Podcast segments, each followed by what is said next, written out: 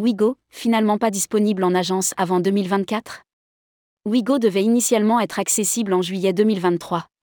La distribution des transporteurs nationaux en agence de voyage connaît un certain suspens dans le secteur. Après le feuilleton sans fin de la NDC d'Air France, les professionnels du tourisme connaissent une nouvelle saga avec Wigo. L'intégration de l'offre dans les GDS ne sera pas effective au 1er juillet 2023, comme annoncé initialement, le mois de septembre est évoqué. D'après un professionnel, les agences pourraient même attendre 2024. Rédigé par Romain Pommier le samedi 3 juin 2023.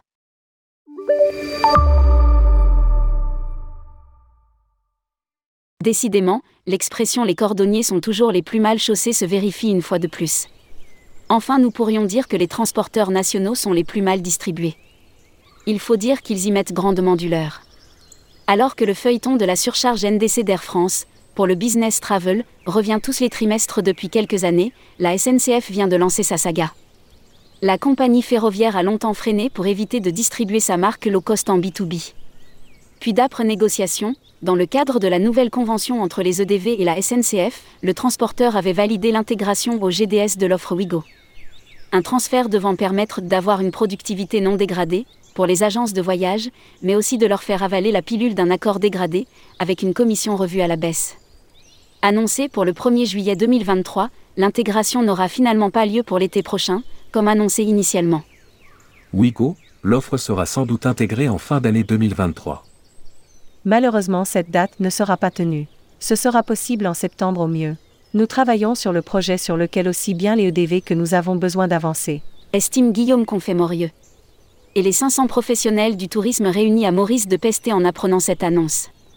Pour le directeur du marché des agences de voyage de la SNCF, le mois de septembre sera difficilement tenable. Le dossier serait plus compliqué que prévu. Une annonce est attendue courant juillet 2023 sur la possible intégration de l'offre. Par contre, nous devons être prêts avant la fin de l'année en cours. Affirme le responsable. Et d'après un fin observateur du secteur de la distribution, il ne faut pas s'attendre à une disponibilité des billets Wigo avant novembre. Les techniciens de la SNCF n'ont pas fait du sujet une priorité et du retard aurait été pris. De plus, même si l'offre est intégrée d'ici la fin de l'année, novembre ou décembre, les GDS devront ensuite prendre le relais pour permettre aux agences de voyage de pouvoir vendre des billets Wigo. SNCF, un marché B2B en pleine forme. Et si la marque low cost distribuée en agence de voyage ne semble pas être une priorité, la SNCF n'a pourtant pas à se plaindre de la distribution B2B. Nous sommes sur une activité supérieure de 30% par rapport à l'année dernière. Le redémarrage est fort. Nous prévoyons une hausse des ventes de billets de train en agence de voyage de 10% sur l'exercice. Et nous tenons la cadence, nous sommes très satisfaits. Révèle Guillaume Confet-Morieux. Une distribution qui serait d'autant plus coûteuse pour les agences de voyage une dynamique qui n'est pas mise à mal par une inflation de 5% appliquée sur les billets de la SNCF, qu'ils soient loisirs ou business. Rappelons que la direction du transporteur national souhaite doubler la part des déplacements en train d'ici 2030. Et pour finir, il a été demandé au directeur du marché des agences de voyage de la SNCF de commenter la récente sortie de Clément Beaune.